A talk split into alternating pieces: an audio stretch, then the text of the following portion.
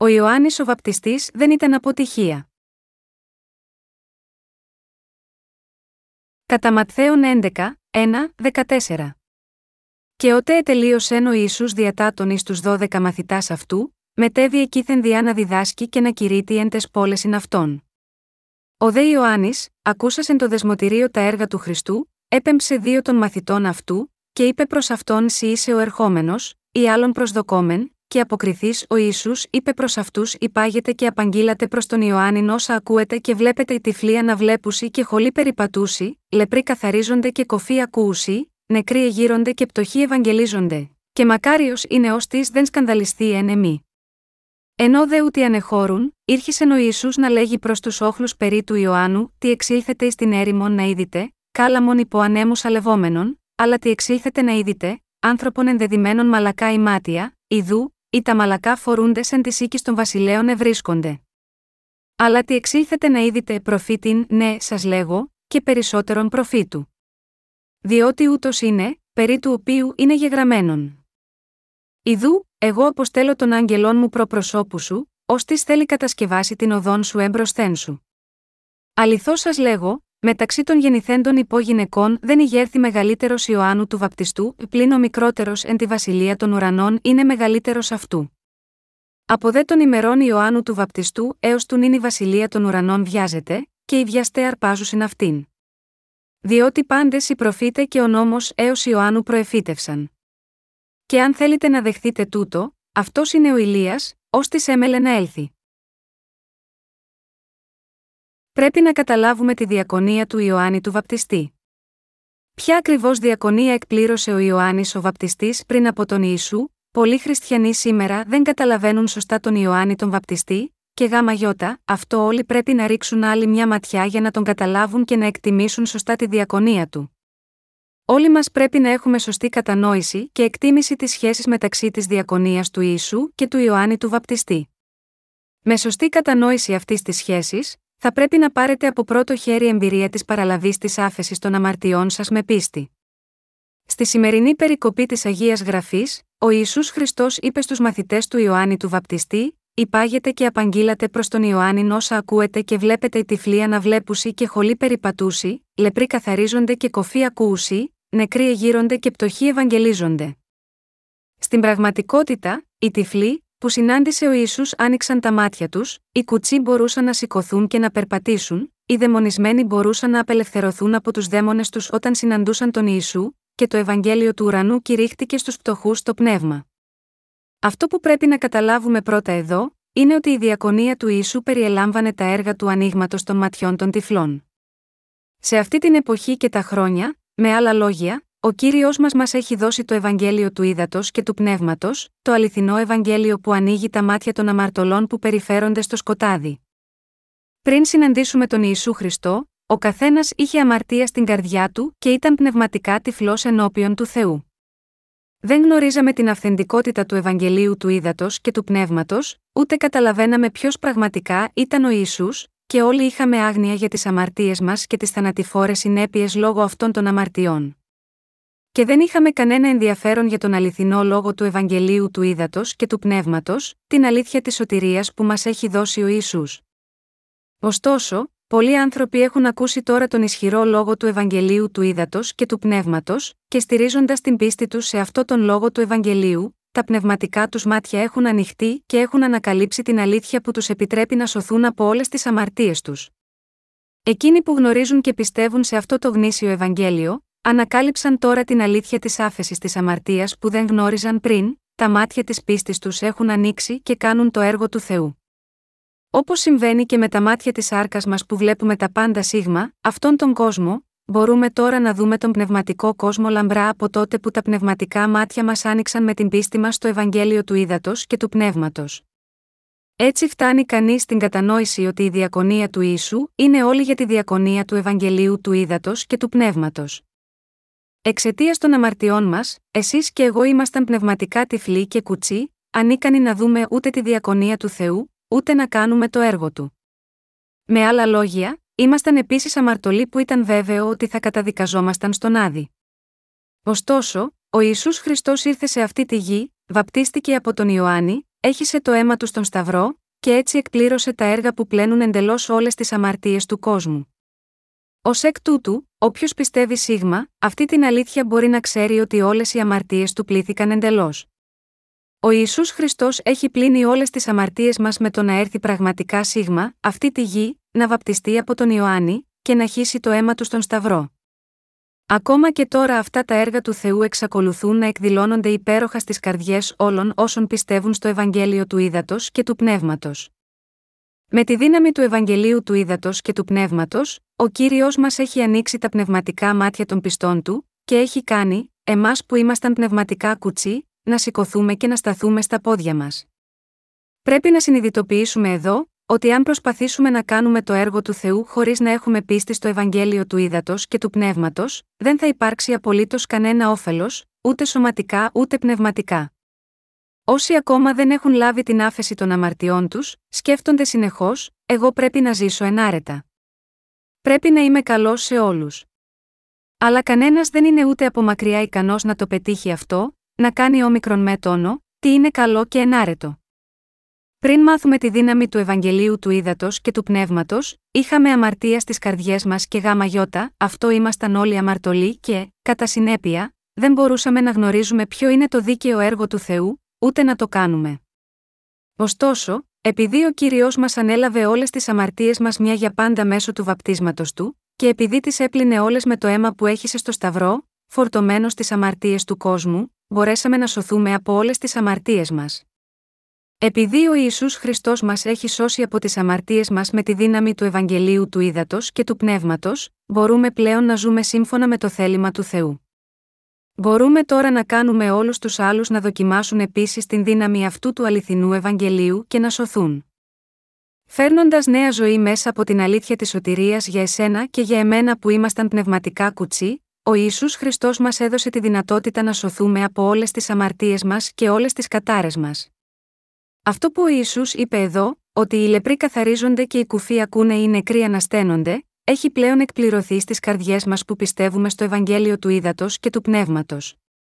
Πριν, όπως ήμασταν ήδη αμαρτωλοί, είχαμε επίσης πνευματική λέπρα. Εκείνη την εποχή οι καρδιές μας είχαν σαφώς αμαρτία και δεν θα μπορούσαμε να καθαριστούμε από όλες τις αμαρτίες μας, αν δεν στηρίζαμε την πίστη μας σε αυτό το αληθινό Ευαγγέλιο του Ήδατος και του Πνεύματος. Ο κύριος μας είπε επίσης ότι οι κουφοί θα ακούσουν. Όταν ήμασταν αμαρτωλοί, δεν μπορούσαμε να κατανοήσουμε τον λόγο του Θεού, ακόμα και όταν τον ακούγαμε. Αλλά τώρα, επειδή έχουμε ντυθεί με τη δύναμη του Ευαγγελίου του Ήδατος και του Πνεύματος, στηρίζοντας την πίστη μας σίγμα, αυτό, μπορούμε να καταλάβουμε τον λόγο του Θεού, να καταλάβουμε την αληθινή του έννοια και να πιστεύουμε ολόψυχα σε αυτήν. Ο καθένας σε όλο τον κόσμο τώρα ζει κάτω από πνευματική πείνα και δίψα υποφέρουν από πνευματική κόφωση και χολότητα. Αλλά ο κύριος τους δίνει ακόμα την ευκαιρία να θεραπευτούν εντελώς με μιας, αφήνοντας εμάς να κηρύξουμε το Ευαγγέλιο του ύδατο και του πνεύματος σε αυτούς. Πρέπει να έχουμε λύπη για αυτούς. Πρέπει να θυμόμαστε ότι, όταν δεν γνωρίζαμε αυτό το Ευαγγέλιο της σωτηρίας, το Ευαγγέλιο του ύδατο και του πνεύματος, δεν είχαμε καμία ικανοποίηση, και ότι επίσης δεν μπορούσαμε παρά να ζήσουμε με όλες τις αμαρτίες μας να παραμένουν στις καρδιές μας. Δεν πρέπει να ξεχνάμε τη φιλεύσπλαχνη χάρη του, που έχει μετατρέψει τους αμαρτωλούς σε δίκαιους. Ω εκ τούτου, αυτό που ο κύριος μας είπε στους μαθητές του Ιωάννη του Βαπτιστή σχετικά με τα θαύματα που εκείνος πραγματικά ασκούσε, ήταν για να γνωρίσουν ότι ο Ισού είναι ο ιό του Θεού, ο πραγματικός σωτήρας και ο Μεσία που έμελε να έρθει. Κάποιοι μπορεί να πούν ότι, όταν ο Ιωάννης ο Βαπτιστής φυλακίστηκε, είχε μπει σε πειρασμό και αμφιβολία για το αν ο Ιησούς ήταν ο Μεσσίας που έμελε να έρθει, και ότι αυτός είναι ο λόγος που έστειλε τους μαθητές του στον Ιησού. Αλλά αυτό είναι απολύτως ανακριβές. Ποιος ήταν ο Ιωάννης ο Βαπτιστής, ήταν ο μεγαλύτερος από όλους εκείνους που γεννήθηκαν από γυναίκες. Ήταν ακόμα μεγαλύτερος από οποιονδήποτε άλλο υπηρέτη του Θεού. Με άλλα λόγια, δεν ήταν επειδή ο Ιωάννης ο Βαπτιστής δεν πίστευε στον Ιησού που απέστειλε τους μαθητές του Σίγμα, αυτόν και τους είπε να ρωτήσουν, εσύ είσαι ο ερχόμενος, αντιθέτως, εκπαίδευσε έτσι τους μαθητές του, ώστε να ξέρουν ποιος πραγματικά ήταν ο Ισού. Ο Ιωάννης ο Βαπτιστής ήδη ήξερε και πίστευε ότι ο Ισού ήταν ο σωτήρας και ο ιό του Θεού. Άλλωστε, είχε ακούσει τη μαρτυρία του Θεού Πατέρα, όταν βάπτισε τον Ιησού Χριστό στον Ιορδάνη ποταμό, κατά Ματθαίον 3 και 17, και ο ίδιος επίσης, ήταν μάρτυρας για τον Ιησού. Αλλά, επειδή μερικοί από τους μαθητές του δεν γνώριζαν τον Ιησού σωστά, ο Ιωάννης ο βαπτιστής τους έστειλε στον Ιησού για να τους διδάξει ότι ο Ιησούς Χριστός ήταν ο σωτήρας που έμελε να έρθει. Στην πραγματικότητα, αφού ο Ιωάννης ο βαπτιστής ήξερε ότι ο Ιησούς Χριστός ήταν ο Μεσσίας που έμελε να έρθει, προσπάθησε να υποβιβάσει τη δική του διακονία και να στείλει τους μαθητές του στον κύριο. Για να αποκαλύψει τον Ιησούς στο Ισραήλ, ο Ιωάννης μάλιστα είπε: Εκείνος πρέπει να αυξάνει, εγώ δεν ελαττώνομαι κατά Ιωάννη 3 και 30. Για παράδειγμα, ο Ανδρέας, ο αδελφός του Σίμωνα Πέτρου, ήταν σαφώς μαθητής του Ιωάννη, αλλά αφού άκουσε τη μαρτυρία του Ιωάννη για τον Ιησού ακολούθησε τον κύριο, κατά Ιωάννη 1 και 40. Ωστόσο, οι σημερινοί επικριτές του Ιωάννη του Βαπτιστή, λένε όλα τα ίδια νοησίες παρ, όλο που δεν τον ξέρουν ακόμα, υποστηρίζοντας, ο Ιωάννης ο Βαπτιστής απέτυχε. Έπεσε σε πειρασμό και δεν πίστευε στον Ιησού. Η πίστη του κατέρευσε όταν ο ίδιος φυλακίστηκε. Αλλά συγχριστιανοί μου, δεν πρέπει να αμφιβάλλετε για την πίστη του Ιωάννη του Βαπτιστή. Ο Ιωάννης ο Βαπτιστής και ο Ιησούς είχαν τα δικά τους καθήκοντα, που έπρεπε να εκπληρώσουν μαζί μέσα στην πρόνοια του Θεού Πατέρα. Ο ένας έπρεπε να βαπτίσει και ο άλλος να βαπτιστεί, οι διακονίες που έπρεπε να εκπληρώσουν τη δικαιοσύνη του Θεού. Γάμα γιώτα, αυτό ο Ισού και ο Ιωάννης ο βαπτιστής επιβεβαίωσαν ο ένας τη διακονία του άλλου. Το κατά Ματθαίον 11, 7, 9 λέει, ενώ δε ούτε ανεχώρουν, Ήρχισε ο Ιησούς να λέγει προς τους όχλους περί του Ιωάννου τι εξήλθετε εις την έρημον να είδητε, κάλαμον υπό ανέμους αλευόμενων, αλλά τι εξήλθετε να είδητε, άνθρωπον ενδεδειμένων μαλακά ημάτια, ιδού, ή τα μαλακά φορούνται σαν τη οίκη των βασιλέων ευρίσκονται. Αλλά τι εξήλθετε να είδητε προφήτην, ναι, σας λέγω, και περισσότερον προφήτου. Ο Ιησούς είπε εδώ, γιατί βγήκατε στην έρημο, για να δείτε έναν προφήτη, αν ναι, έχετε δίκιο. Σας λέω ότι ο Ιωάννης ο Βαπτιστής είναι κάτι περισσότερο από ένας προφήτης. Ο Ιησούς εξήγησε στη συνέχεια ποιος ήταν ο Ιωάννης ο Βαπτιστής παραπέμποντας τις γραφές, στο Μαλαχίας 3, 1. Το κατά Ματθαίον 11 και 10 είναι μία περικοπή που αναφέρει το Μαλαχίας 3, 1. Σε αυτό, ο Ιησούς είπε, διότι ούτως είναι, περί του οποίου είναι γεγραμμένον ιδού, εγώ αποστέλω τον άγγελόν μου προ προσώπου σου, ώστις θέλει κατασκευάσει την οδόν σου έμπροσθέν σου. Αναφερόμενος στην περικοπή που ήταν γραμμένη στο Μαλαχίας 3, 1, με άλλα λόγια, ο Ιησούς μαρτύρησε ότι ο Ιωάννης ο Βαπτιστής ήταν ο αγγελιαφόρος του Θεού που θα στέλνονταν πριν από τον ίδιο τον Ιησού. Ποιος είναι ο αγγελιαφόρος του Θεού που είναι γραμμένο στο Μαλαχίας 3, 1, δεν είναι άλλος από τον Ιωάννη τον Βαπτιστή. Το Μαλαχίας 4, 5, 6 επίσης δείχνει τον αγγελιοφόρο του Μαλαχίας 3, 1 Ιδού, εγώ αποστέλω τον άγγελόν μου, και δεν αναφέρεται σε κανέναν άλλον εκτός από τον Ιωάννη τον Βαπτιστή. Στο κατά Ματθαίον 11 και 11, ο Ισού είπε: Αληθώς σας λέγω, μεταξύ των γεννηθέντων υπόγυναικών δεν ηγέρθη μεγαλύτερος Ιωάννου του Βαπτιστού, πλην ο μικρότερος εν τη βασιλεία των ουρανών είναι μεγαλύτερος αυτού. Γιατί ο κύριος μας λέει αυτό σε εμάς, γιατί είπε ότι ο Ιωάννης ο Βαπτιστής ήταν ο μεγαλύτερος από όλους εκείνους που γεννήθηκαν από γυναίκες, ο Ισού μας λέει εδώ ότι ο Ιωάννης ο Βαπτιστής ήταν ο ίδιος ο αγγελιαφόρος του Θεού για τον οποίο έγινε προφητεία στην παλαιά διαθήκη, και ότι είναι ο αντιπρόσωπος της ανθρωπότητας. Αυτή η περικοπή συνεχίζει με μια άλλη δύσκολη φράση, αλλά ο μικρότερος στη βασιλεία των ουρανών είναι μεγαλύτερος από αυτόν. Πολλοί ψευδοδιδάσκαλοι κρίνουν τον Ιωάννη τον Βαπτιστή ως αποτυχία με βάση αυτή τη φράση.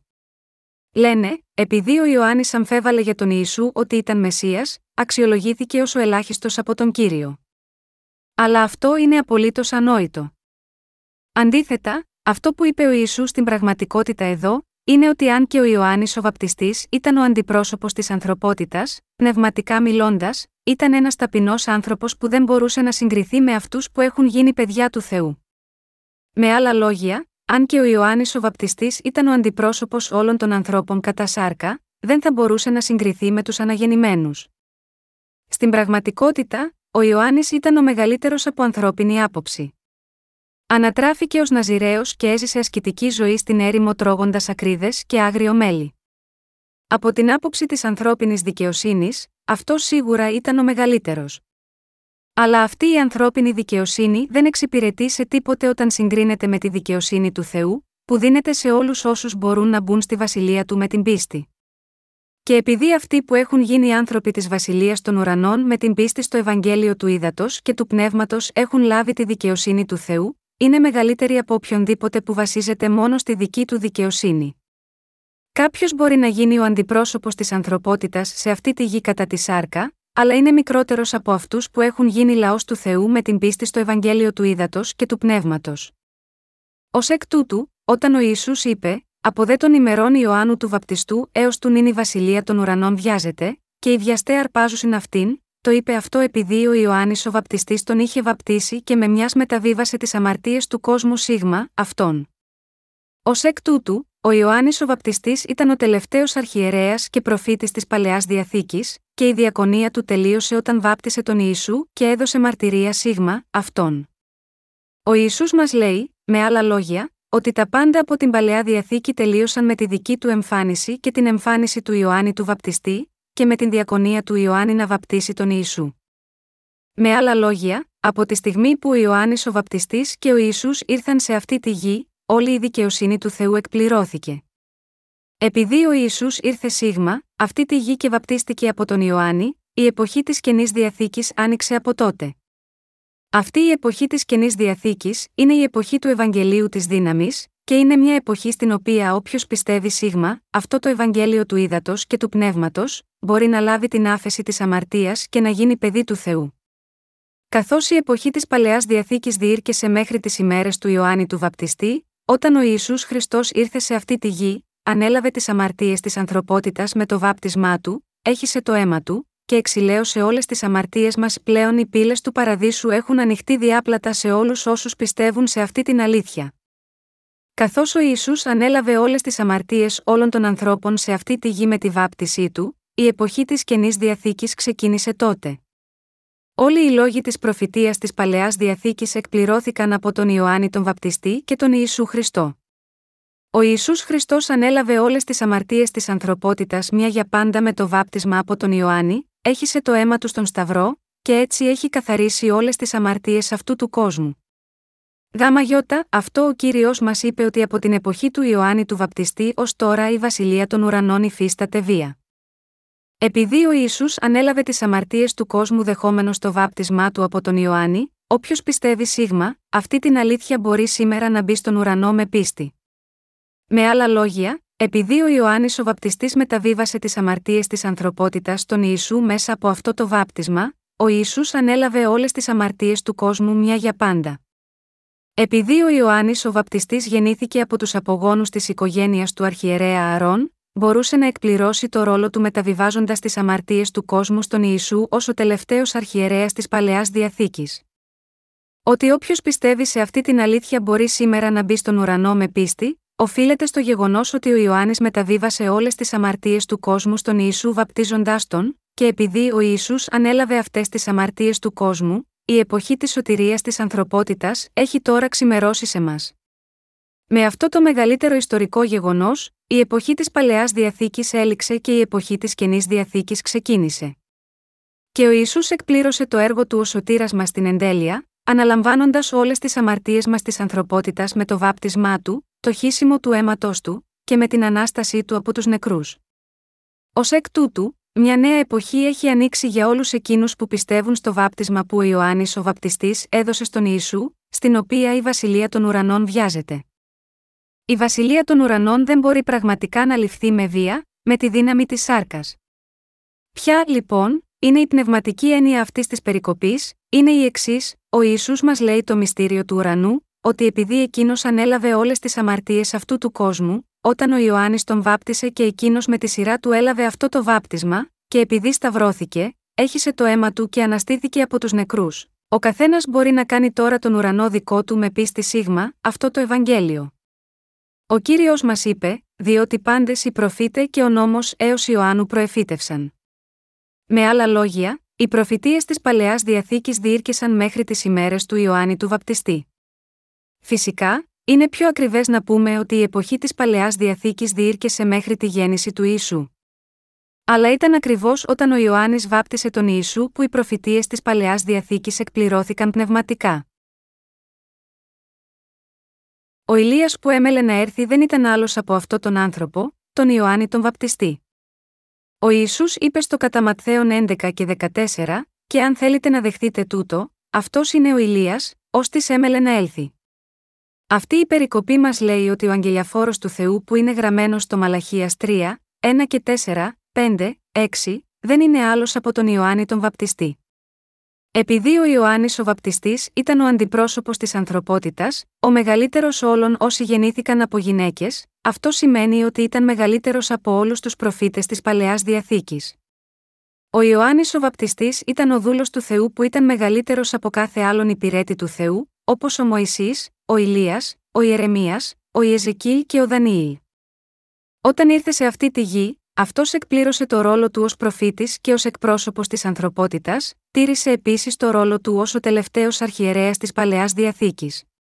Επειδή ο Ιωάννης βάπτισε τον Ιησού στον Ιορδάνη ποταμό, όλες οι αμαρτίες της ανθρωπότητας μεταβιβάστηκαν στον Ιησού μια για πάντα. Όλες οι προφητείες της παλαιάς διαθήκης, με άλλα λόγια, έχουν εκπληρωθεί μια για πάντα μέσα από τη διακονία του Ιωάννη του Βαπτιστή και τη διακονία του Ιησού. Ω εκ τούτου, πρέπει όλοι να καταλάβουμε και να πιστέψουμε ότι ο ρόλος του Ιωάννη του Βαπτιστή ήταν απολύτως απαραίτητος για το έργο της σωτηρίας της ανθρωπότητας. Ήταν η διακονία του Ιωάννη του Βαπτιστή που έπαιξε το βοηθητικό ρόλο όταν ο Ισού Χριστός εκπλήρωνε το Ευαγγέλιο του Ήδατος και του Πνεύματος. Όλοι μας πρέπει να συνειδητοποιήσουμε ότι δεχόμενος το βάπτισμά του από τον Ιωάννη, ο Ιησούς εκπλήρωσε τις προφητείες της παλαιάς διαθήκης. Στο βαθμό που αφορά την πρόνοια του Θεού για τη σωτηρία της ανθρωπότητας, πρέπει όλοι να γνωρίζουμε και να πιστεύουμε, ανυπερθέτω, πόσο βαθιά είναι αυτή η αλήθεια. Αυτό που εξηγώ εδώ είναι η σχέση μεταξύ της διακονίας του Ιησού και εκείνης του Ιωάννη του Βαπτιστή. Εξ ανάγκης, αυτά τα έργα του Ιησού και του Ιωάννη του Βαπτιστή έπρεπε να εκπληρώσουν το θέλημα του Θεού Πατέρα ενωμένα. Και αν ο Ιωάννης ο Βαπτιστής δεν είχε μαρτυρήσει τον Ιησού ως σωτήρα, και αν δεν είχε μεταβιβάσει τις αμαρτίες του κόσμου σε αυτόν βαπτίζοντας τον, ο Ισού δεν θα μπορούσε να εκπληρώσει το έργο του, που καθάρισε όλες τις αμαρτίες του κόσμου.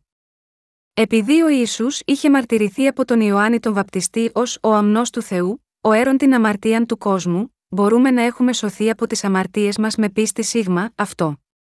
Έτσι εσείς και εγώ μπορούμε να καθαριστούμε από όλες τις αμαρτίες μας σήμερα, στηρίζοντας την πίστη μας στο Ευαγγέλιο του Ήδατος και του Πνεύματος.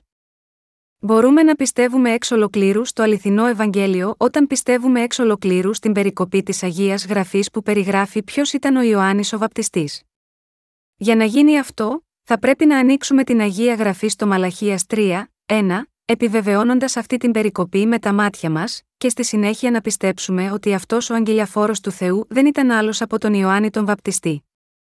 Μόνο τότε θα μπορέσουμε επίσης με βεβαιότητα να κηρύξουμε και να εξηγήσουμε το ρόλο του Ιωάννη του Βαπτιστή και του Ιησού, όταν μαρτυρούμε τη δύναμη του Ευαγγελίου του Ήδατος και του Πνεύματος σε όλους τους άλλους.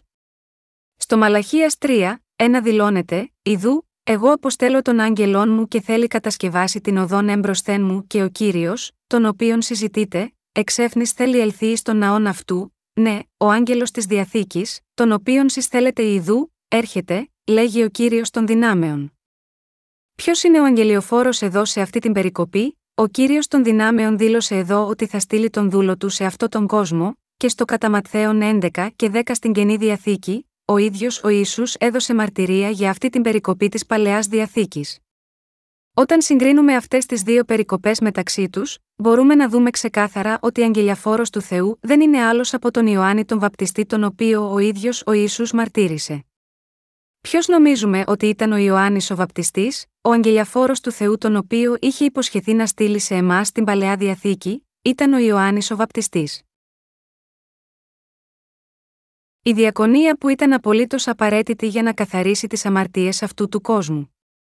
Α διαβάσουμε τα τελευταία τμήματα του Μαλαχίας 3, ένα και πάλι, και ο κύριος, τον οποίον συζητείτε, εξέφνης θέλει ελθείς στον ναόν αυτού, ναι, ο άγγελος της διαθήκης, τον οποίον συσθέλετε ιδού, έρχεται.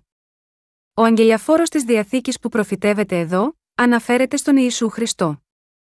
Έτσι η προφητεία της παλαιάς διαθήκης έπρεπε να εκπληρωθεί από τον Ιωάννη τον Βαπτιστή και τον Ιησού Χριστό, καθώς είχαν αποσταλεί σε αυτή τη γη σύμφωνα με το θέλημα του Θεού Πατέρα. Αυτή η περικοπή έχει σχέση με μια άλλη προφητεία που λέει: Ιδού, η Παρθένος θέλει συλλάβει και γεννήσει ιών, και θέλει καλεστεί το όνομα αυτού Εμμανουήλ, Ισαΐας 7 και 14. Αλλού, στον Ισαΐα 53, 5, είναι γραμμένο, αλλά αυτός σε τραυματίστη διά τας παραβάσεις ημών, εταλαιπωρήθη διά τας ανομίας ημών ή τιμωρία, ή της έφερε την ειρήνη ημών, ή το έπα αυτόν και διά των πληγών αυτού ημείς οι άθυμεν. Αυτό μας λέει ότι ο Ιησούς Χριστός, ο ιό του Θεού που είχε υποσχεθεί στην παλαιά διαθήκη, θα ερχόταν σε αυτή τη γη και θα καθάριζε όλες τις αμαρτίες της ανθρωπότητας άσπρες σαν το χιόνι. Ο Θεός συνέχισε να πει στο Μαλαχίας 3, 2, 3, αλλά της δύναται να υπομείνει την ημέραν της ελεύσεως αυτού, και της δύναται να σταθεί στην παρουσίαν αυτού, διότι αυτός είναι ως πύρχον αυτού και ως μείγμα γναφέων. Και θέλει καθίσει ως οχονεύων και καθαρίζουν το αργύριον, και θέλει καθαρίσει τους ιούς του Λεβί και θέλει στραγγίσει αυτούς ως το χρυσίον και το αργύριον, και θέλουσι προσφέρει στον κύριον προσφοράν εν δικαιοσύνη. Ακριβώς όπως ο Θεός μας είχε υποσχεθεί με αυτή την περικοπή, θα καθαρίσει τους γιους του Λεβί, και θα τους καθαρίσει όπως τον χρυσό και το ασίμι, ώστε να μπορούν να προσφέρουν εις τον κύριον προσφοράν εν δικαιοσύνη, αυτός ο λόγος της υπόσχεσης έχει όντως εκπληρωθεί τώρα. Στην Γενή Διαθήκη, καθώς ο Ισού Χριστός ανέλαβε όλες τις αμαρτίες αυτού του κόσμου όταν βαπτίστηκε από τον Ιωάννη και έχισε το αίμα του, πέτυχε τη σωτηρία μας από όλες τις αμαρτίες μας. Αυτή η περικοπή μιλά για τη δύναμη της άφεσης όλων των αμαρτιών της ανθρωπότητας που ο Ισού Χριστός στην πραγματικότητα εκπλήρωσε με τον αβαπτιστή από τον Ιωάννη και χύνοντας το αίμα του. Ο Θεός είπε στο Μαλαχίας 3, 2, αλλά της δύναται να υπομείνει την ημέραν της ελεύσεως αυτού, και της δύναται να σταθεί στην παρουσίαν αυτού, ποιος θα μπορούσε να σταθεί ενάντια στον Ιησού Χριστό, όταν ήρθε σίγμα, αυτή τη γη, ποιος θα μπορούσε να τον εμποδίσει να εκπληρώσει το έργο του να πλύνει εντελώς όλες τις αμαρτίες της ανθρωπότητας, με το να έρθει σε αυτή τη γη, να βαπτιστεί από τον Ιωάννη και να χύσει το αίμα του. Κάποτε οι άνθρωποι είχαν περικυκλώσει τον Ιησού και προσπάθησαν να τον σκοτώσουν σπρώχνοντάς τον κάτω από ένα γκρεμό, αλλά εκείνος συνέχισε το δρόμο του με μεγάλη αξιοπρέπεια περνώντας από ανάμεσά τους, κατά Λουκάν 4, 28, 30. Πρέπει να τον ξέρουμε ως τον ο ίδιο τον μεγαλοπρεπή Θεό. Ο κύριος μας ανέλαβε τις αμαρτίες μας μια για πάντα με τη δύναμη του Ευαγγελίου του Ήδατος και του Πνεύματος, τις καθάρισε όλες με τη δύναμη αυτού του Ευαγγελίου με τη σταύρωσή του, και θα επιστρέψει για να πάρει όσους πιστεύουν σε αυτό. Ποιος από τους άπιστους, τότε, θα μπορούσε ενδεχομένως να σταθεί ενώπιον του Θεού σε αυτή την ημέρα της κρίσεως, είναι γραμμένο, της δύναται να σταθεί στην παρουσίαν αυτού, μόνο εκείνοι που έχουν λάβει την άφεση των αμαρτιών τους, πιστεύοντας το Ευαγγέλιο του Ήδατος και του Πνεύματος μπορούν να σταθούν μπροστά του. Κανείς άλλος δεν μπορεί να σταθεί μπροστά του. Αν σταθούμε ενώπιον του Ιησού Χριστού την ημέρα αυτή με όλες τις αμαρτίες μας επάνω μας, όλοι θα καταστραφούμε. Στο Μαλαχίας 3, 2 λέει, διότι αυτός είναι ω πύρχον αυτού και ω μείγμα γναφέων. Ποιος αναφέρεται εδώ, είναι ο Ισού Χριστός ο μόνος σωτήρας που έχει καθαρίσει τις αμαρτίες της ανθρωπότητας σαν φωτιά καθαρισμού και σαπούνι του πλύντη. Αυτή η περικοπή προφητεύει, με άλλα λόγια, ότι ο Ισού Χριστός θα πλύνει τις αμαρτίες όλων μας με το βάπτισμα, και ότι θα καθαρίσει την καρδιά όλων μας χύνοντας το αίμα του. Συγχριστιανοί μου, όταν ο κύριος μας ήρθε σε αυτή τη γη, ανέλαβε όλες τις αμαρτίες της ανθρωπότητας μια για πάντα, δεχόμενος το βάπτισμά του από τον Ιωάννη. Και αυτό σήκωσε αυτές τις αμαρτίες του κόσμου στο Σταυρό, σταυρώθηκε και πέθανε εκεί, αναστήθηκε από τους νεκρούς και έτσι μας έχει σώσει από τις αμαρτίες του κόσμου και την καταδίκη τους. Έτσι ο Ιησούς Χριστός έχει καθαρίσει τις αμαρτίες όλων. Ο Ισού είναι ο σωτήρας που καθάρισε με μιας όλες τις αμαρτίες του καθένα που πιστεύει στον Θεό, όπως το σαπούνι του πλύντη. Ακριβώς όπως τα ρούχα μας είναι απόλυτα καθαρά όταν τα πλένουμε με σαπούνι, όποιος πιστεύει στη δύναμη του Ευαγγελίου του Ήδατος και του Πνεύματος μπορεί να πλύνει όλες τις αμαρτίες του και μπορεί να ελευθερωθεί από όλη την καταδίκη του από την αμαρτία. Ο καθένας που πιστεύει στο Ευαγγέλιο του Ήδατος και του Πνεύματος θα εξηλαιωθεί από όλες τις αμαρτίες του για να γίνει πλήρως τέλειος. Ωστόσο, παρ όλα αυτά, αμέτρητοι χριστιανοί έχουν ακόμα αμαρτία στις καρδιές τους, αν και ομολογούν φανερά ότι πιστεύουν στον Ιησού Χριστό ως σωτήρα τους, γιατί δεν ξέρουν τη δύναμη του Ευαγγελίου του Ήδατος και του Πνεύματος. Δεν είναι όλα τα ψήγματα του Χρυσού σε αυτή την γη καθαρό χρυσάφι. Για τη μετατροπή του σε 100% καθαρό χρυσό, πρέπει πρώτα να καθαριστούν. Για να γίνει αυτό, τα ψήγματα χρυσού τοποθετούνται σε κλίβανο και στη συνέχεια θερμαίνονται με δυνατή φωτιά. Όταν τα ψήγματα λιώσουν εντελώς, όλες οι ακαθαρσίες επιπλέουν επάνω. Μόνο όταν αυτές οι ακαθαρσίες απομακρύνονται με τα κατάλληλα εργαλεία, τα ψήγματα μετατρέπονται σε καθαρό χρυσό. Αν δεν αφαιρεθούν, τότε δεν είναι καθαρό χρυσάφι. Ομοίως, όπως ακριβώς αυτά τα ψήγματα χρυσού περνούν από τη διαδικασία διήλυσης που αφαιρεί όλες τις ακαθαρσίες, επειδή ο Ιησούς ανέλαβε όλες τις αμαρτίες του κόσμου όταν βαπτίστηκε από τον Ιωάννη και έχισε το αίμα του για εμάς, όλες μας οι αμαρτίες του κόσμου καθαρίστηκαν εντελώς. Με πίστη στο Ευαγγέλιο του Ήδατος και του Πνεύματος, όλοι μπορούμε να έχουμε καθαριστεί από τις αμαρτίες μας. Το Μαλαχίας 3, 3 προχωράει για να πει, και θέλει καθίσει όσο χωνεύουν και καθαρίζουν το αργύριον, και θέλει καθαρίσει τους ιούς του Λεβί και θέλει στραγγίσει αυτούς ως το χρυσίον και το αργύριον, και θέλουσι προσφέρει στον κύριον προσφοράν εν δικαιοσύνη. Αυτό μας λέει ότι ο κύριος έχει καθαρίσει τους γιους του Λεβί από τις αμαρτίες τους. Πνευματικά μιλώντας, οι γη του Λεβί εδώ αναφέρονται στους Αγίους που πιστεύουν στο Ευαγγέλιο του Ήδατος και του Πνεύματος. Ο λαός του Ισραήλ αποτελούνταν από 12 φυλές, ο Ιακώβ είχε 12 γιους και οι απόγονοι αυτών των γιών αποτελούσαν τις 12 φυλές του Ισραήλ. Μεταξύ αυτών των φυλών, οι απόγονοι του Λεβί είχαν διαλεχτεί ιδιαίτερα για να υπηρετήσουν τον Θεό ως ιερείς που ήσαν αφιερωμένοι εξ ολοκλήρου στα καθήκοντα της σκηνής του μαρτυρίου. Έτσι, μόνο αυτοί οι απόγονοι του Λεβί μπορούσαν να γίνουν ιερείς ενώπιον του Θεού. Και ο Θεός καθάρισε πρώτα τις αμαρτίες τους μέσω του συστήματος των θυσιών της σκηνής του μαρτυρίου. Ομοίως, στη σημερινή εποχή επίσης, ο Θεός επέτρεψε στους πιστούς του να τον υπηρετήσουν πλένοντας πρώτα όλες τις αμαρτίες της καρδιάς τους με τη δύναμη του Ευαγγελίου του Ήδατος και του Πνεύματος, όπως ο χρυσός καθαρίζεται και όπως τα ρούχα πλένονται με σαπούνι για να γίνουν τέλεια λευκά. Ο Θεός είπε στο Μαλαχίας 3, 3, και θέλουσι προσφέρει στον κύριον προσφοράν εν δικαιοσύνη. Ο κύριος μας ήρθε σίγμα, αυτή τη γη και με τη βοήθεια του Ιωάννη, ανέλαβε τις αμαρτίες μας με το βάπτισμα του, έχισε το αίμα του και με τον τρόπο αυτό μας έχει καθαρίσει εντελώς. Ο Ιωάννης μεταβίβασε όλες τις αμαρτίες της ανθρωπότητας στον Ιησού μόνο μιας βαπτίζοντάς τον, και ο Ιησούς Χριστός, με την αποδοχή αυτών των αμαρτιών μια για πάντα με τη λήψη αυτού του βαπτίσματος από τον Ιωάννη, πέθανε στον Σταυρό, και με την ανάστασή του από τους νεκρούς έχει πλύνει εντελώς όλες τις αμαρτίες της ανθρωπότητας. Ο καθένας σε αυτόν τον κόσμο που πιστεύει στον Θεό και σε αυτή τη δύναμη του Ευαγγελίου του Ήδατος και του Πνεύματος, ανεξάρτητα από το αν αυτός είναι ανεπαρκής ή μη, μπορεί να εξηλαιωθεί εντελώς από όλες τις αμαρτίες του με τη δύναμη του βαπτίσματος και το χύσιμο του αίματος του κυρίου μας. Επειδή ο Ιησούς βαπτίστηκε και έχισε το αίμα του για εμάς, αυτός μπορούσε να πλύνει όλες τις αμαρτίες μας εντελώς. Με το να βαπτιστεί από τον Ιωάννη και να χύσει το αίμα του, ο Ισού έχει πλύνει τις αμαρτίες της ανθρωπότητας και τις λεύκανε. Ο κύριος μας έχει πλύνει όλες τις αμαρτίες μας λευκές σαν το χιόνι, όπως τα ρούχα πλένονται με σαπούνι. Ο κύριος μας, με άλλα λόγια, έχει καθαρίσει όλες τις αμαρτίες μας μια για πάντα με το Ευαγγέλιο του Ήδατος και του Πνεύματος. Ο κύριος μας ήρθε σίγμα, αυτή τη γη και ανέλαβε τις αμαρτίες μας με τον αβαπτιστή από τον Ιωάννη. Το να πιστεύεις έτσι δεν σημαίνει ότι ο Ιωάννης ο Βαπτιστής είναι ένας άλλος σωτήρας μας. Ο Ιωάννης ο Βαπτιστής ήταν ο τελευταίος προφήτης της παλαιάς διαθήκης και ο αντιπρόσωπος της ανθρωπότητας, και ήταν ο τελευταίος γήινος αρχιερέας που στάλθηκε σε αυτόν τον κόσμο για να εκπληρώσει όλο τον λόγο της προφητείας της παλαιάς διαθήκης, και ιδιαίτερα την προφητεία για τον Ηλία που έμελε να έρθει. Καθώς ο Ιωάννης ο Βαπτιστής, ο οποίος ήρθε σε αυτή τη γη έξι μήνες πριν από τον ερχομό του Ιησού Χριστού, έδωσε το βάπτισμα στον Ιησού, όλες οι αμαρτίες του κόσμου μεταβιβάστηκαν σίγμα αυτόν. Ω εκ τούτου, όλες οι προφητείες της παλαιάς διαθήκης για τον Ιησού εκπληρώθηκαν πλήρως με την εμφάνιση του Ιωάννη του Βαπτιστή, το βάπτισμα που έδωσε στον Ιησού, και μέσα από την Σταύρωση, τον θάνατο και την ανάσταση του Ιησού Χριστού. Όταν ο Ιησούς ήρθε σίγμα, αυτή τη γη, εκείνος καθάρισε τέλεια όλες τις αμαρτίες της ανθρωπότητας με την αποδοχή τους μέσω του βαπτίσματός του.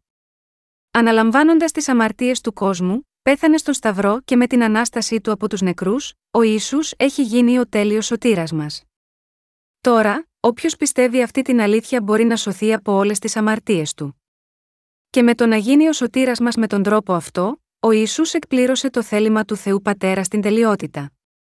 Πρέπει να γνωρίζουμε όλη την αλήθεια πως ήταν μέσα από τον επικουρικό ρόλο του Ιωάννη του Βαπτιστή που ο Ιησούς ανέλαβε τις αμαρτίες του κόσμου.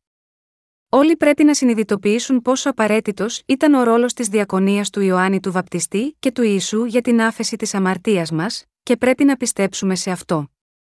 Επιπλέον, πρέπει επίσης να αναγνωρίσουν και να πιστεύουν ότι για να καθαρίσει όλες τις αμαρτίες της ανθρωπότητας ο Ιησούς βαπτίστηκε από τον Ιωάννη. Πρέπει να πιστέψουμε ότι επειδή ο Ιησούς βαφτίστηκε από τον Ιωάννη αυτός μπορούσε να χύσει το αίμα του στον Σταυρό και έτσι να πλύνει όλες τις αμαρτίες μας. Στο Ευαγγέλιο του Ήδατος και του Πνεύματος υπάρχει η εκπλήρωση των προφητιών της παλαιάς διαθήκης και η πρόνοια της σωτηρίας που εκπλήρωσε το θέλημα του Θεού Πατέρα.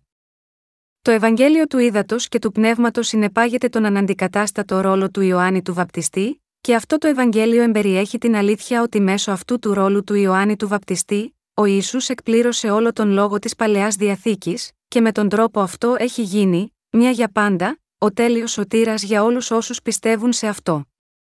Μαζί με αυτό το ρόλο του Ιωάννη του Βαπτιστή, με άλλα λόγια, ο Ιησούς Χριστός εκπλήρωσε όλες τις υποσχέσεις της παλαιάς διαθήκης. Πρέπει να πιστέψουμε ότι ο Ισού, με τον Αβαπτιστή, έχει πλύνει όλες τις αμαρτίες μας του κόσμου, και καθάρισε τελείως από τις αμαρτίες καθέναν, λευκός σαν το χιόνι. Συγχριστιανοί μου, το πιστεύετε αυτό, πιστεύετε ότι ο Ιησούς Χριστός έχει καθαρίσει όλες τις αμαρτίες μας του κόσμου, με το βάπτισμα και το χύσιμο του αίματός του, ο Ισού δέχτηκε πράγματι όλες τις αμαρτίες της ανθρωπότητας και τις έπλυνε όλες δεχόμενος το βάπτισμά του από τον Ιωάννη. Με αυτό το βάπτισμα, ο Ιησούς δέχτηκε κάθε αμαρτία αυτού του κόσμου, μη αφήνοντας πίσω καμία απολύτως, τις έπλυνε όλες και καταδικάστηκε για όλες. Όταν ο Ιησούς ήρθε σίγμα, αυτή τη γη, δεν εργάστηκε μόνος του, αλλά για να αναλάβει τις αμαρτίες του κόσμου σε εκπλήρωση όλων των λόγων της παλαιάς διαθήκης, βαπτίστηκε από τον Ιωάννη, τον γήινο αρχιερέα. Με την παραλαβή αυτού του βαπτίσματος εκπλήρωσε όλες τις προφητείες της εξηλαίωσης στην παλαιά διαθήκη με το σώμα του. Με τον Αβαπτιστή δέχτηκε τις αμαρτίες της ανθρωπότητας, χύνοντας το αίμα του και αναστήθηκε από τους νεκρούς, και ο ίσου έχει πλύνει όλες τις αμαρτίες μας μια για πάντα. Αυτό είναι το Ευαγγέλιο του Ήδατος και του Πνεύματος. Με αυτό το Ευαγγέλιο του Ήδατος και του Πνεύματος, ο ίσου έχει εξαλείψει όλες τις αμαρτίες του κάθε πραγματικού πιστού. Μέσω του βαπτίσματος του, ο ίσου ανέλαβε όλες τις αμαρτίες αυτού του κόσμου χωρίς καμία εξαίρεση, τις μετέφερε όλες στο Σταυρό, και πέθανε χύνοντας το αίμα του για να καταδικαστεί για αυτές τις αμαρτίες, αναστήθηκε από τους νεκρούς και με αυτόν τον τρόπο έχει πλύνει όλες μας τις αμαρτίες λευκές σαν χιόνι μια για πάντα. Πιστεύετε σίγμα αυτό.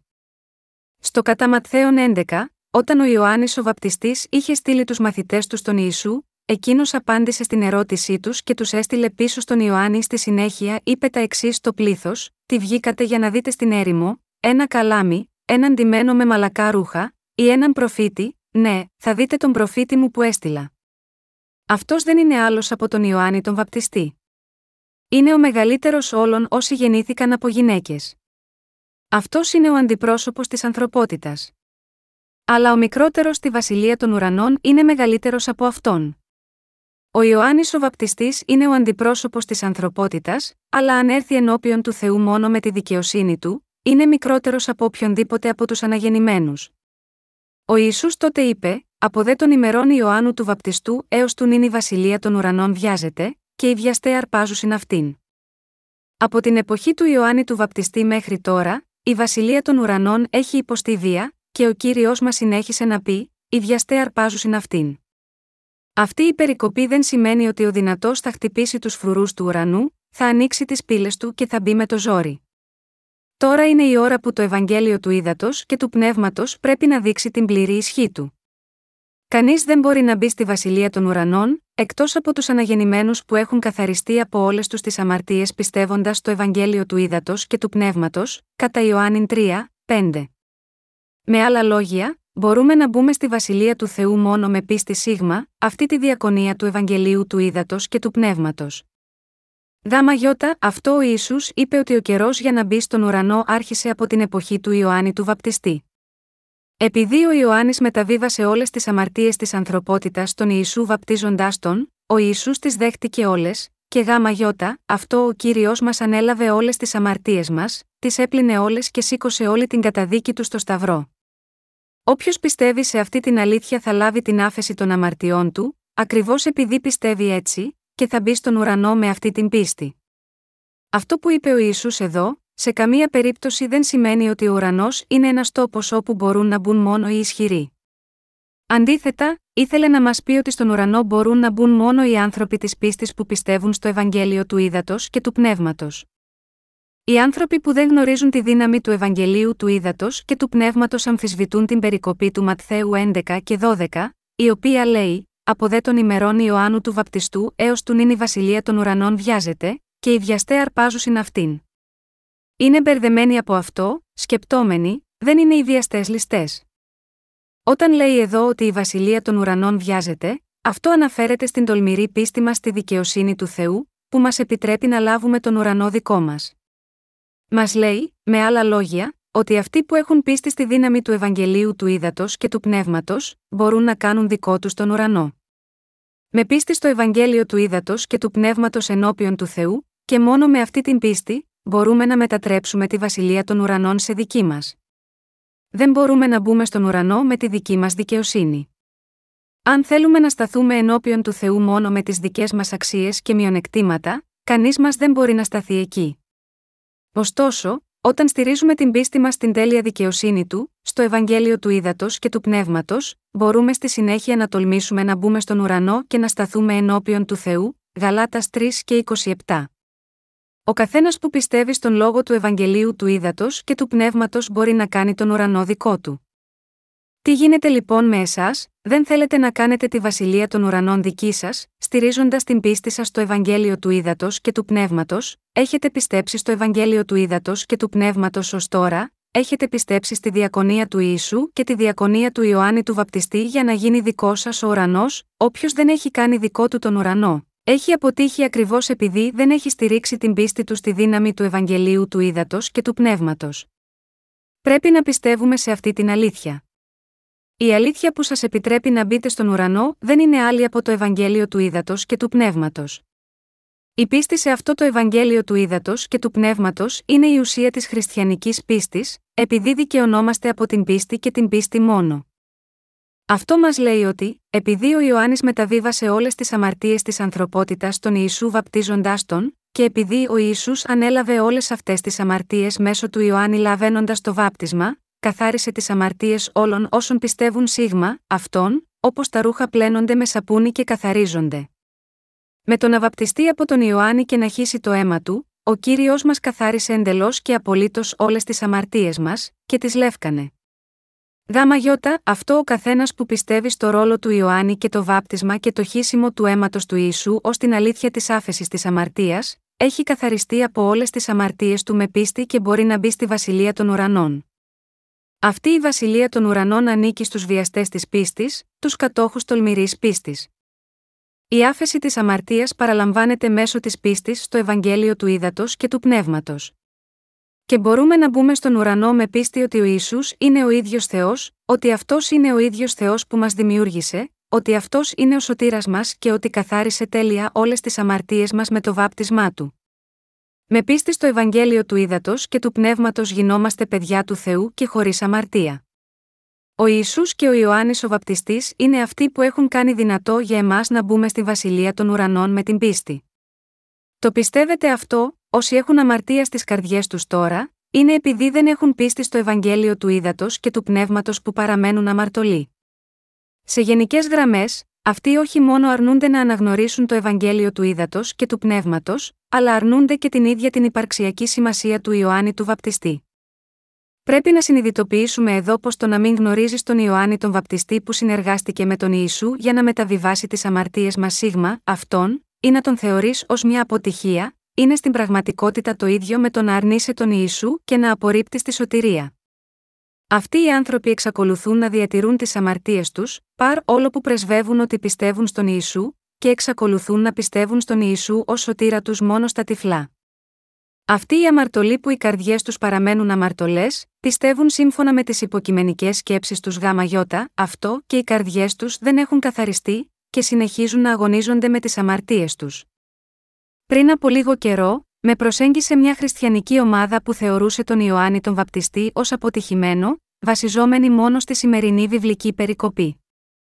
Το επιχείρημά τους ήταν ότι, δεδομένου ότι ο Ιωάννης ο Βαπτιστής έστειλε τους μαθητές του στον Ιησού και τον ρώτησε, Σι είσαι ο ερχόμενος, ή θα πρέπει να περιμένουμε κάποιον άλλο, αυτό θα μπορούσε να σημαίνει μόνο ότι ο Ιωάννης ο Βαπτιστής αμφέβαλε ότι ο Ισού ήταν ο σωτήρας. Δεν μπορούσαν να αποφύγουν, αλλά παρεξήγησαν εντελώς τα λόγια του Ιωάννη, επειδή τον θεωρούσαν ότι είχε αποτύχει, και αυτός είναι ο λόγος για τον οποίο υποστήριζαν μια τέτοια αξίωση. Αν κάποιος δεν καταλαβαίνει το ρόλο του Ιωάννη του Βαπτιστή και το πόσο σημαντική ήταν η διακονία του, είναι βέβαιο ότι θα καταλήξει με μια τέτοια παρεξήγηση. Αν αυτοί οι άνθρωποι είχαν έστω και την παραμικρή κατανόηση της παλαιάς διαθήκης, και είχαν γνωρίσει ότι η διακονία του Ιωάννη του Βαπτιστή ήταν προφητευμένη και γραμμένη λεπτομερώς στο βιβλίο του Μαλαχία, δεν θα είχαν φτάσει σε αυτή την εσφαλμένη ερμηνεία. Το ίδιο ισχύει και για εμάς, επίσης. Αν δεν είχαμε καταλάβει σωστά το ρόλο του Ιωάννη του Βαπτιστή και τη διακονία του Ιησού, δεν θα μπορούσαμε ούτε εμείς να έχουμε καταλάβει το Ευαγγέλιο του Ήδατος και του Πνεύματος. Αν αυτό συνέβαινε, πόσο φρικιαστικές θα ήσαν οι συνέπειες. Μερικοί μαθητές του Ιωάννη ακόμα δεν πίστευαν στον Ιησού ως τον Μεσσία τους που έμελε να έρθει. Γάμα γιώτα, αυτό ο Ιωάννης ο Βαπτιστής έστειλε τους μαθητές του στον Ιησού, έτσι ώστε οι ίδιοι να δουν ποιος ήταν ο Ισού, να ακούσουν το λόγο του με τα αυτιά τους και να πιστέψουν σίγμα, αυτόν και να τον ακολουθήσουν.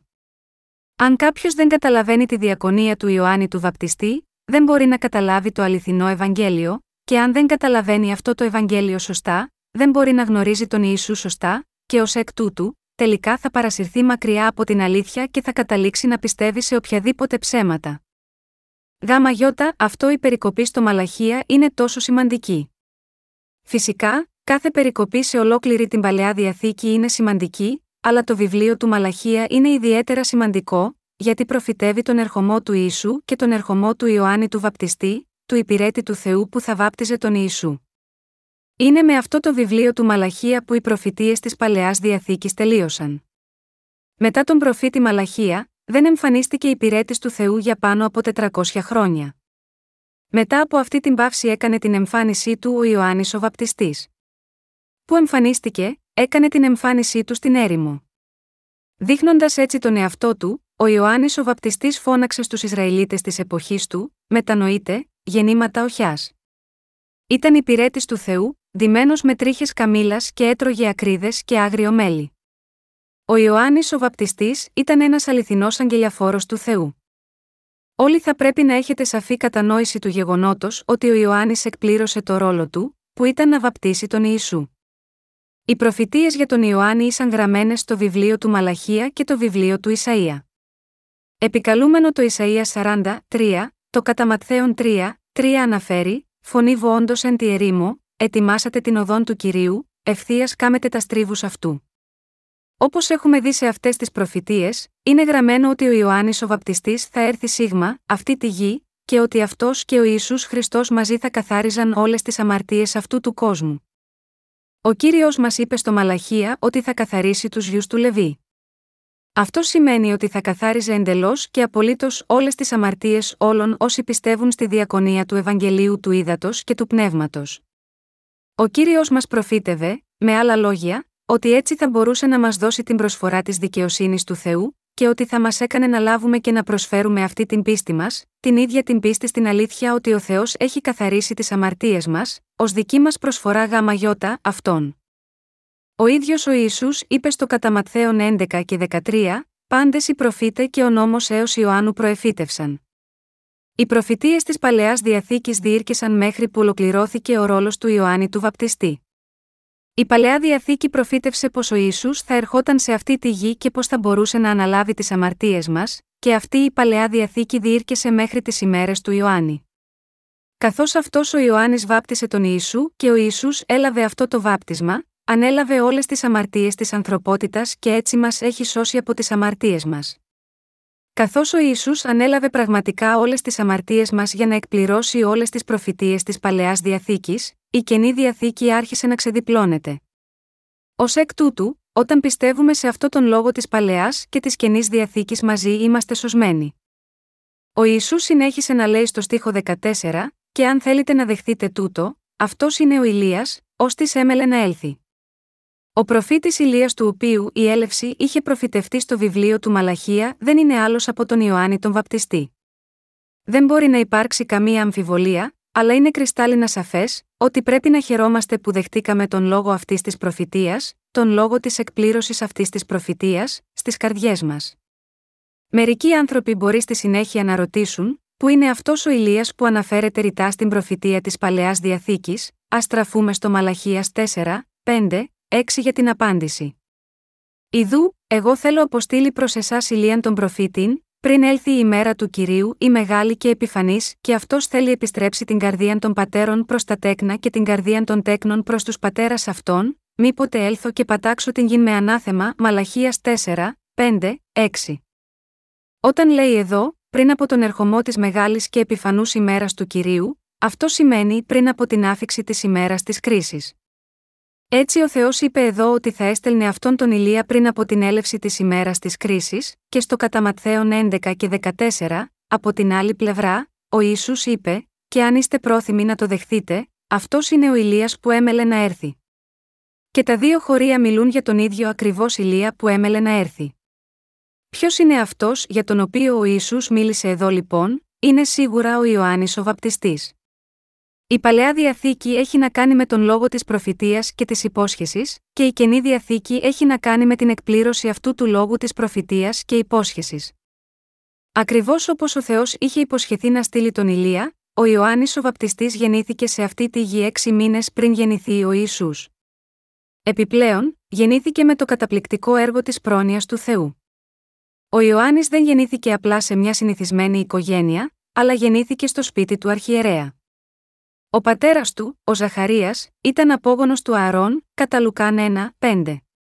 Αυτό σημαίνει ότι ο Ιωάννης ο Βαπτιστής ανήκε και ο ίδιος στον οίκο του αρχιερέα Ααρών. Ο κύριος μας είναι ο Θεός που εκπληρώνει πράγματι όλα όσα υπόσχεται στους δούλους του ακριβώς σύμφωνα με τις υποσχέσεις του, και πιστό στην υπόσχεσή του, άρχισε το έργο του της σωτηρίας με τη γέννηση του Ιωάννη του Βαπτιστή, ακριβώς όπως είχε υποσχεθεί στην παλαιά διαθήκη.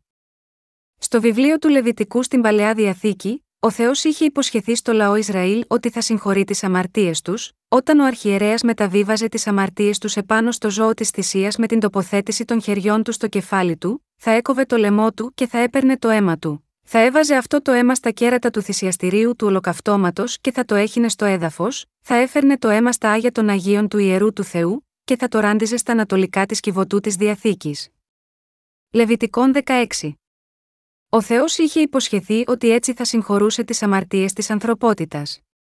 Ακριβώς σύμφωνα με αυτή την προφητεία, ο Ισού Χριστός όντως ήρθε σίγμα, αυτή τη γη, ανέλαβε τις αμαρτίες μας με τον αβαπτιστή από τον Ιωάννη, καταδικάστηκε για τις αμαρτίες μας πεθαίνοντας στον Σταυρό, και έτσι καθάρισε όλες τις αμαρτίες μας εντελώς. Με τον τρόπο αυτό έγινε ο σωτήρας μας. Τι βγήκατε στην έρημο για να δείτε, για να δείτε ένα καλάμι, έναν άντρα ντυμένο με μαλακά ρούχα, ή για να δείτε έναν προφήτη, έχετε δίκιο, αν βγήκατε για να δείτε έναν δούλο του Θεού. Εκεί στην έρημο είναι ο αντιπρόσωπος της ανθρωπότητας, και σε αυτή την έρημο μπορείτε να δείτε τον Ιωάννη τον Βαπτιστή, τον μεγαλύτερο όλων των ανθρώπων. Αυτός δεν είναι άλλος από τον Ηλία. Είχα υποσχεθεί να σας στείλω τον υπηρέτη μου Ηλία, και αυτός ο Ηλίας είναι ο Ιωάννης ο Βαπτιστής. Είναι ο Ιωάννης ο Βαπτιστής που εκπληρώνει τον ρόλο του Ηλία.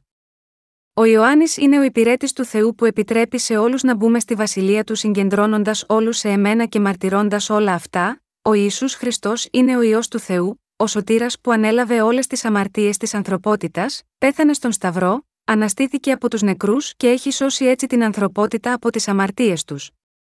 Αυτός είναι ο Μεσία. Όταν ο Ιωάννης ο Βαπτιστής ήρθε σίγμα, αυτή τη γη, εκπλήρωσε δύο σημαντικές διακονίες, μεταβίβασε τις αμαρτίες μας στον Ιησού Χριστό, και ο ίδιος έδωσε μαρτυρία για τον σωτήρα μας. Πόσο εκπληκτικές είναι αυτές οι διακονίες, με τη βοήθεια του Ιωάννη του Βαπτιστή, ο Ιησούς μπόρεσε να εκπληρώσει τον λόγο της υπόσχεσης.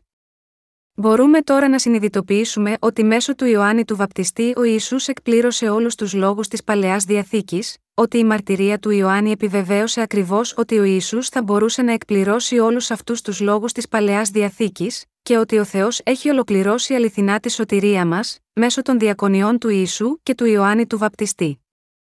Μέσα από τον Ιωάννη τον Βαπτιστή, μπορούμε να αντιληφθούμε ότι εκείνος και ο Ιησούς εκπλήρωσαν την υπόσχεση του Θεού.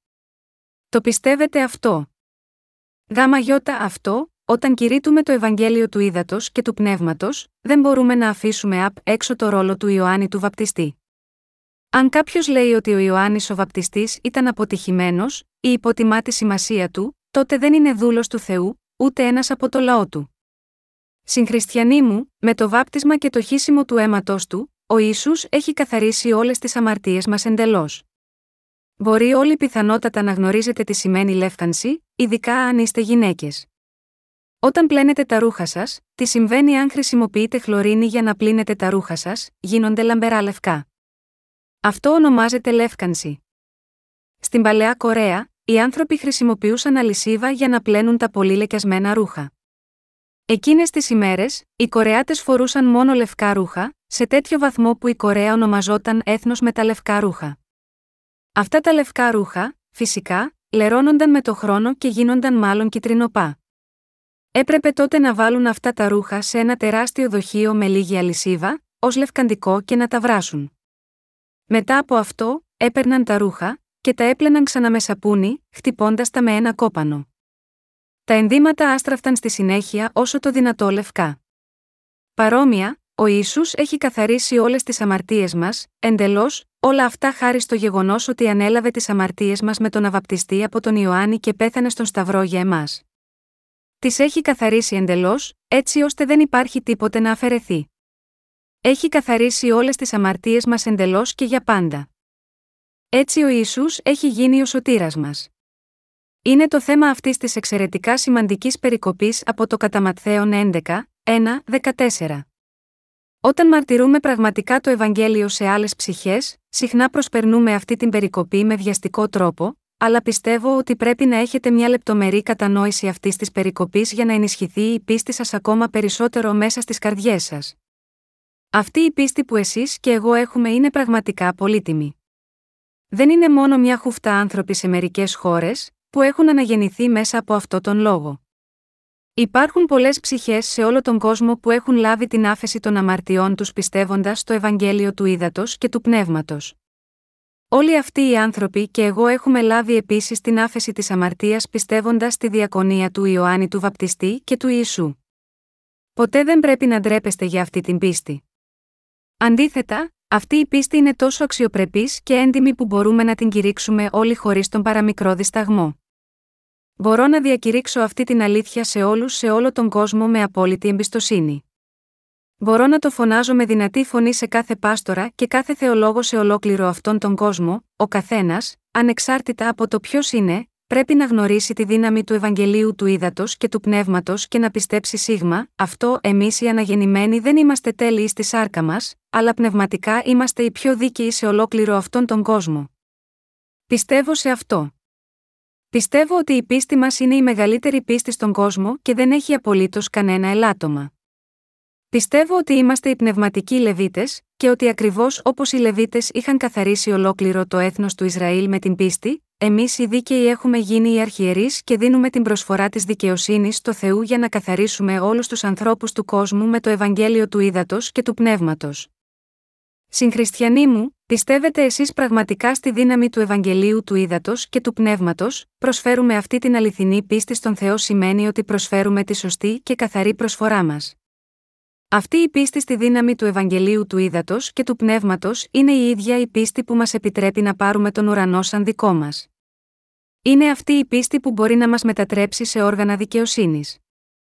Και είναι αυτή η πίστη που καθιστά δυνατό σε εμάς να γίνουμε εργάτες του Θεού. Αυτό το είδος της πίστης είναι η πολύ κατάλληλη προσφορά προς τον Θεό.